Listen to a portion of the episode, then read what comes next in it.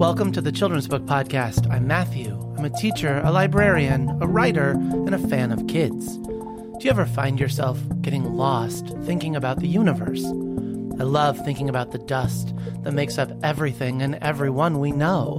I love thinking about my place in the universe and how very, very small it makes me feel. There's something oddly comforting about it. Today, I'm excited to bring to you an interview with Kirsten W. Larson, author of The Fire of Stars The Life and Brilliance of the Woman Who Discovered What Stars Are Made Of, illustrated by Katherine Roy and published by Chronicle Books. But first, I need to tell you about the 12 by 12 picture book writing challenge. Everyone has a story to tell, but finding the voice for that story takes a storyteller.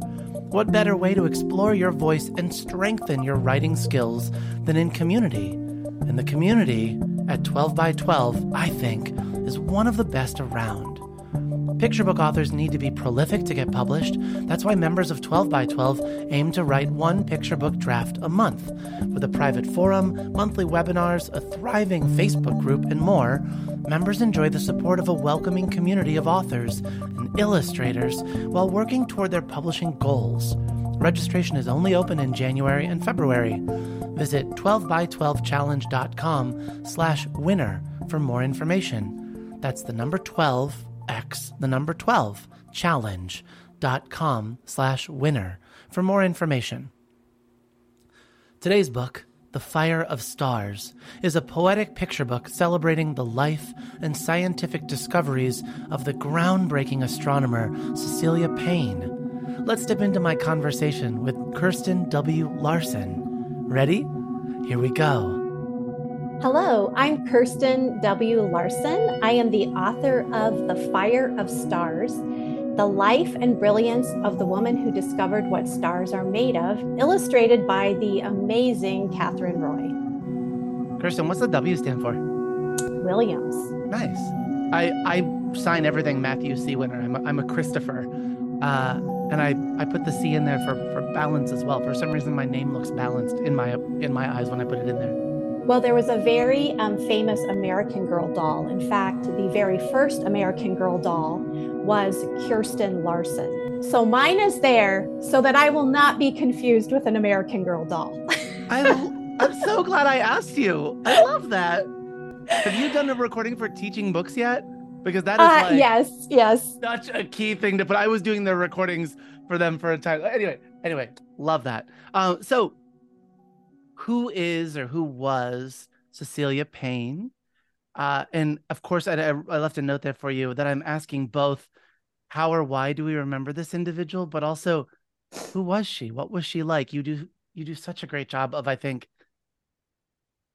portraying her in her wholeness throughout her life. So, however you want to answer that, who was Cecilia Payne? So Cecilia Payne, um, who became Cecilia Payne Gaposchkin when she got married several years later, was one of the earliest astrophysicists. So she discovered what stars are made of. So, for um, most of the 19th century, people thought stars were probably made of exactly the same stuff as Earth in the same quantities. So, they expected things like iron and a lot of oxygen. Um, and so everybody thought stars are probably just the same. But she, um, through her research, discovered that stars are mostly hydrogen and helium, which are these gases, you know, kind of like stuff in the air that we can't really see. Um, and so it was a really revolutionary finding that sort of laid the groundwork for everything we know now and are still discovering about how stars are born, where they get their energy, how they die. Um, so, everything from black holes to supernovas, um, all of these things are really um, grounded in some of her discoveries. I especially love, I, I just want to tell you that in your book, the way you formatted it, when Cecilia makes that discovery, you send the reader off with more questions. I love that the discovery ends by a world getting bigger and us asking more questions. I just I thought that was a really uh, beautiful thing to model for the reader. Well, and actually, that brings me to the second part of your question. Um, so the the thing that really intrigued me, I think, about um, Cecilia Payne is she was from the time she was a little girl in love with curiosity and that thrill of discovery. In fact, there's a really great quote um, from her, which is in the back matter. And she says, The reward of the young scientist is the emotional thrill of being the first person in the history of the world to see something or to understand something. And so, um, you know, as an author, when I see a quote like that, and and that is that emotional thrill is something that she first experienced as a young girl, and that was really what she was chasing her entire life. And for me, um, that's what really connected me with her and convinced me that she is really, you know, aside from the sheer genius of her discoveries, this whole idea of being in love and with discovery is something I, I had to write about. I love too that as you were saying that quote, you looked up and looked right at me. That quote, that quote really put itself on your heart. It really looks like it stuck with you. Well, um, so I always think of myself as a very um, slow writer, and it takes me a long time for me to feel like my stories are just right and they're really the story that I wanted to tell. And so for me, it's a really emotional journey. And there's that same emotional thrill when I feel like I've finally gotten the story just right. And it's exactly the story I wanted to tell in exactly the right way. So I think in a lot of ways, um, I felt very connected to Cecilia Payne in that. And it's sort of like I'm chasing that, that thrill of telling just the right story in the same way that she's chasing that thrill of discovery that it's just it's so cool. I love that for you. Um, so you mentioned a word earlier, uh, astrophysicist, and I wonder for our listeners that that maybe have not come across that word, I wonder what is an astrophysicist or what is astrophysics, and what are we studying in astrophysics? And maybe even more importantly is that something that people still study mm, today? Maybe it's a profession that we've already discovered all the things. What am i saying Stop me before I say any more. So, um, astrophysics is sort of um, new astronomy. You can kind of think of it as new astronomy. So, since the beginning of time, humans have stared up at the stars and the night sky and um, the moon and the sun. And um, not that you should stare at the sun, but um, they have, you know, they've they've kind of tracked the motions of planets and stars and um, tried to predict their motions and, and figure out their positions. So astrophysics started developing, um, you know, kind of the late 19th century, early um, 20th century. And it's basically using chemistry and physics to study the stars. So we're using new new tools, um, and we're applying sort of new dis- those new discoveries to science. So Cecilia was basically Cecilia Payne was basically um, using new tools that worked with telescopes to figure out the chemistry of the stars. And that's um, not something that you could even do in the early 1800s. So I I know that I know we follow each other on Instagram. So you're very aware that the format for the Fire of Stars it kind of blew my mind a little bit in in a really beautiful way that you you blended a lot of things but you blended this beautiful poem about a star being born with the story the poem of of Cecilia uh being being born being eh, eh, having her life existing in that way um it, it just was a really wonderful and powerful format. And so i was just wondering for you if if that is how you always conceived the story if there was at some point i know you said you were a slow writer if there was just an aha an unlock moment that that worked um because it it works It works really, really well. It's beautiful. Um, well, yes, I'm a very slow writer. So for um, the first couple of years I was playing with this story, I was writing it very much as um, a traditional narrative format with Cecilia Payne as a little girl and growing up and um, becoming a scientist. And there, there was not this additional element of star formation um, as a sort of additional layer. And um, you know, I always remind myself to sort of stay open and curious and um, just open to new things. And so I was talking with another writer writer friend. We were working on something, and she had a book coming out. It wasn't out yet, but she told me that she had described it as this is um, Hannah Holt, who wrote The Diamond and the Boy. Okay. So her book was not out yet, but she had pitched it as the story of her grandfather who learned how to make diamonds in the lab.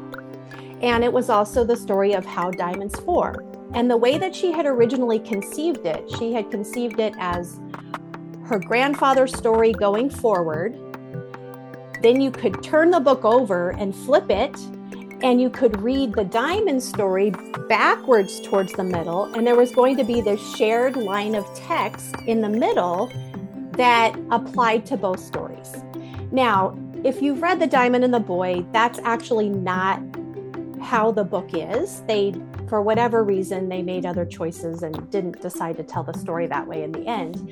But I think what really stuck with me um, when I was talking about it with Hannah was this idea of a human and an object they're connected to, and that shared line of text. So I sort of set out um, a challenge for myself, and I said, Ooh, wouldn't it be neat if I could tell the story of star formation and Cecilia's formation as a scientist on every single page with a single linking line of text that would apply to both stories at the same time.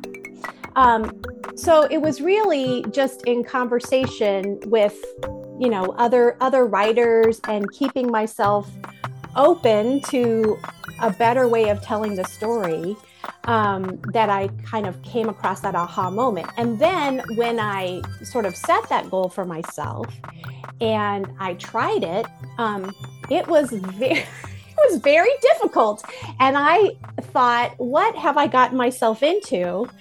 You know, I really just, you know, there were points where I'm like, I can't do this. This isn't going to work. Like, there's no way I can come up with a shared line of text that unites these two stories on each and every spread. Um, and I really did want to give up. And it was only through encouragement of, you know, people in my writing community that I was able to finally finally do it because it was it was really difficult and i um, tried to get out of it after i said i was going to do it that way well it really is for me what makes the book i'm glad that you pushed yourself that you challenged that you persevered um and also that you and i guess your editor and whomever the team on this book that you so thoughtfully preserved everything in the back matter that not only do we read this story that blends these two poems, because certainly your text about Cecilia's life is very poetic, but then you also have both a timeline of Cecilia's life and a and a, a sort of a timeline of the poem um, with that accompanying text.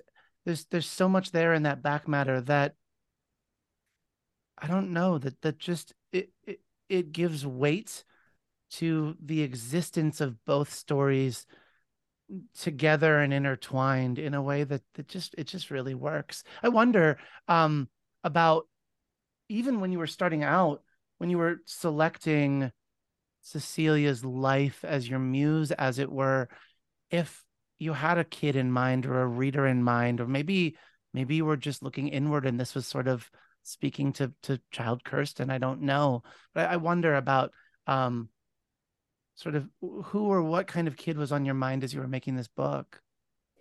So, um, just for a little bit of um, background, I used to work at NASA, and I um, I'm not an engineer. I'm not a scientist. Um, I worked in public relations. So one of my jobs was to communicate with the news media and with the general public about NASA and all the really cool science um, and discoveries that NASA makes. Um, so I've kind of always been um, a STEM, you know, a STEM advocate, a STEM enthusiast uh, my entire life. And so I think, you know, part of it for me is I want young readers to realize and to see themselves as potential future scientists and engineers. And so I want them to realize um, that it is about being curious, it's about persevering, that it's expected that you're going to make mistakes and you're going to fail, and that that's okay and that you know you that there is a place for everybody um, in science and technology and engineering. So you know i think you know that's who i'm writing to is that i i want kids to realize like oh you know i don't have to be brilliant on the level of einstein that there there is a place for all of us right? And and it's okay if this stuff is hard. Um and so you know and i think also you know i'm also writing to myself. I mean i i was fascinated by physics um, in early uh, early high school. Um, you know i i let myself uh, decide that math was hard uh, when i hit calculus and you know i think um, maybe I would have gone down a different path as well if I had realized that it's okay that it's hard, you know, and that we just, you know, you just persevere and that that you can do it.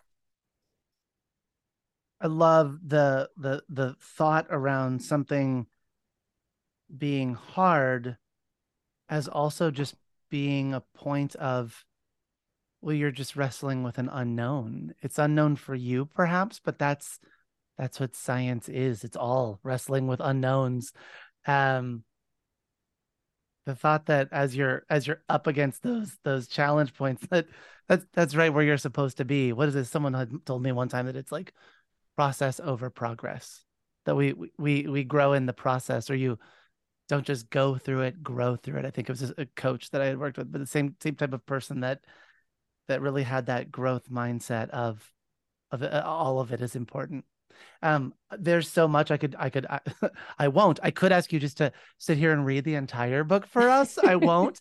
But is there an excerpt from the fire of stars maybe that you're already sharing with kids or just one that speaks to you that you wouldn't mind sharing with all of us i'll put some nice music underneath it Ooh, but you probably okay. want to describe some um some of the beautiful art that uh, Katherine has made too, because the people listening won't see it. I could I, I could look for the art. Um, but um, we're not recording video, so I'll uh, write to Chronicle or something and see if I can grab some uh, stills from whatever you share. Sure, sure. Um, so I love the I love the opening. So we'll, you know, we can I can read a little bit and then we can talk about the spreads and then, you know, we'll just keep going, see how it goes. Wrapped in a blanket of sparkling space, an unformed star waits for its bright future to begin. Cecilia kicks and cries until her mother sets her down so Cecilia can feel with her own tiny toes the cold and crackly snow, which isn't soft and warm like she expected.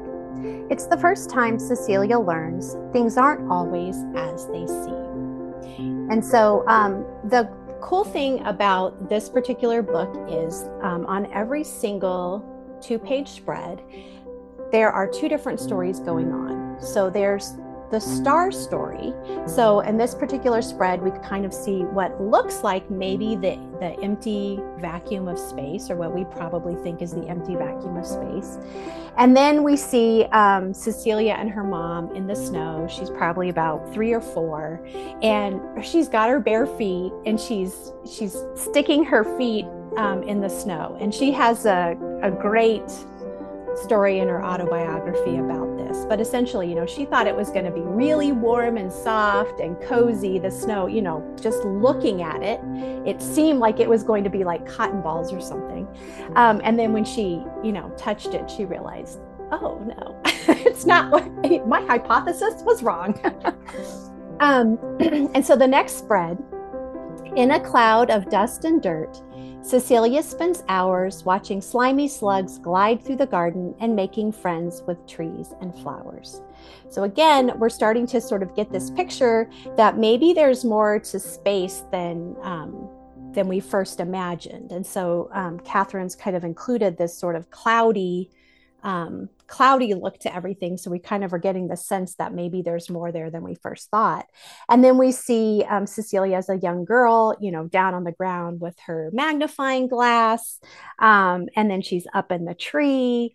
And you can tell like she's really delighting um, in the natural world around her in the English um, countryside where she was born.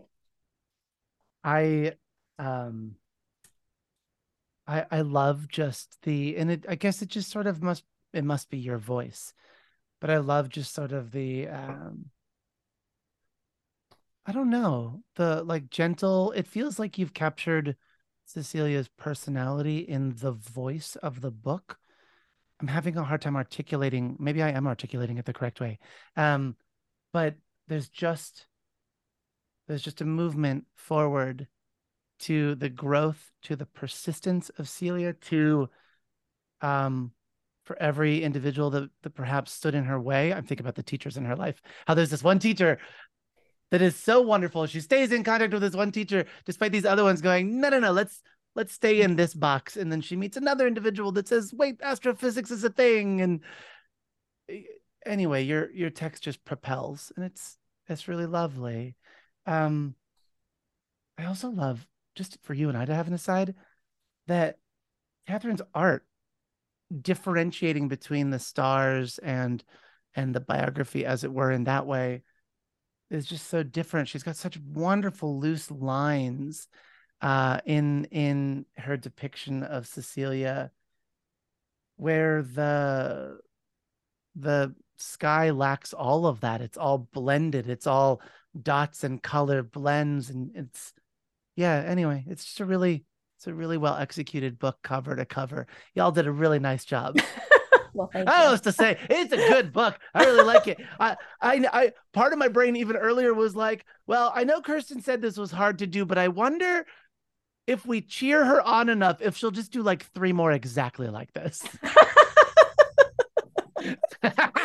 Talk to Melissa Manlove. Talk to, oh, talk to Melissa. Okay. I don't know that Melissa and I have had direct contact before, but I'll let her know that. I'm teasing. You you convince her, more. sign me up. Sign me up. No. No, it's just um picture books are magic when when they work in that just right way. Sort of not unlike the topic of your book. It's just magic when things happen in just the right way. And I feel that with the fire of stars. It just feels it just feels like magic.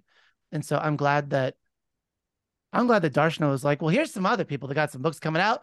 And I'm glad that just because that random email that she sent, um, it set us on the path to talk because um, this this was one that really uh, felt like one that uh, I was really grateful to read and really grateful to share with my students. So just wanted to share that with you. That's just for us. Just wanted to share that with you though. You're so sweet. Um, um, well, I was going to say, yeah. so real, real quick, so you know talking about the the lyrical voice i mean i think when you step back and you think about the wonder of nature or the mysteries of the universe i mean these are really big big ideas that really make us as humans you know feel almost infinitesimal. Um, and i mean it's really for me like it really had to have um, a poetic voice because it's just to think about space and how everything has been formed. It's really just such an awesome idea that to me, um, it really required a lyrical, a lyrical voice.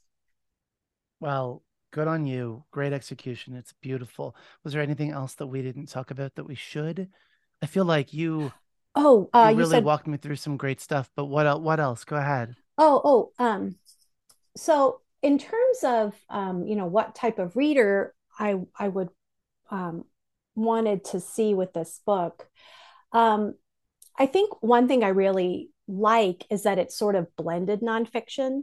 So it um, Melissa Stewart writes a lot about this, but it's kind of cool because it can appeal to kids who are interested in information and facts, um, which is the type of kids that my kids were. You know, they love to go to the nonfiction shelves at the library and just read um, about weather and space and, and all of that.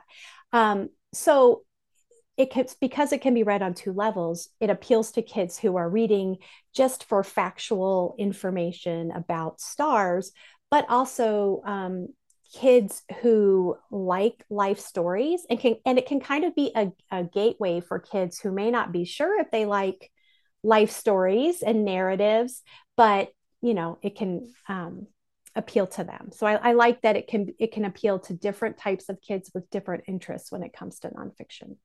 Yeah i think that that is maybe part of what i was really what's really resonating with me too is that it just feels accessible in that way that that it's story uh, telling nonfiction that we all we all connect with story. And um, whether that's the story of the birth of a star or the story of an individual um, there's a connection there. Um, and all readers are welcome obviously to connect with whatever books they they'd like but this is this is doing so there would be melissa um not melissa. Heather montgomery has mm-hmm. a picture book on our state book award uh this year called uh what's in your pocket. Mm-hmm and that very similar sort of feels in that voice like she is just kind of leaning over talking to kids. Hey what's in your pocket? What's that thing? And then it sort of just feels like the oh yeah by the way here's here's this person that discovered this thing. That also i find that that i guess big picture you and i are both talking about voice. The thinking about what does this voice sound like when read to a classroom of 25 kids? How do we find a way to pull every kid in uh, i think is a special challenge. It's a very teachery thing to do. Uh, you do it very well. Um, speaking of those kids uh, kirsten i will see a library full of children tomorrow morning. Every day uh, is there a message that i can bring to them from you? I mean bring to all children but also to my children. Um, i think achieving um, any new idea is um, challenging, whether you're talking about discovering what makes the stars or you're talking about trying a new piece of art or you know crafting a new piece of writing. Achieving something new is always difficult.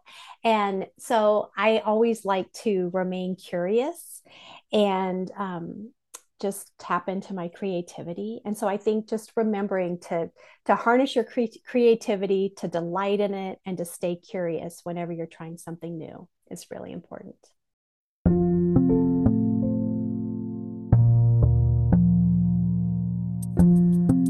Thank you to Kirsten for joining me on the Children's Book Podcast. You can pick up your own copy of The Fire of Stars, the life and brilliance of the woman who discovered what stars are made of, wherever books are found. Consider supporting independent bookstores by shopping through bookshop.org. You can also use my affiliate link by clicking on the book's name in our show notes. Our podcast logo was created by Duke Stebbins. Our music is by Podington Bear. Podcast hosting by Libsyn. You can support the show and buy me a coffee at matthewcwinner.com. Don't forget to check out the Reading Culture podcast with Jordan Bookey from Beanstack if you're a fellow teacher or librarian. It's the perfect podcast to explore building a stronger culture of reading in our communities. It's available wherever podcasts are found, and I am a regular listener. And on that note, be well and read on.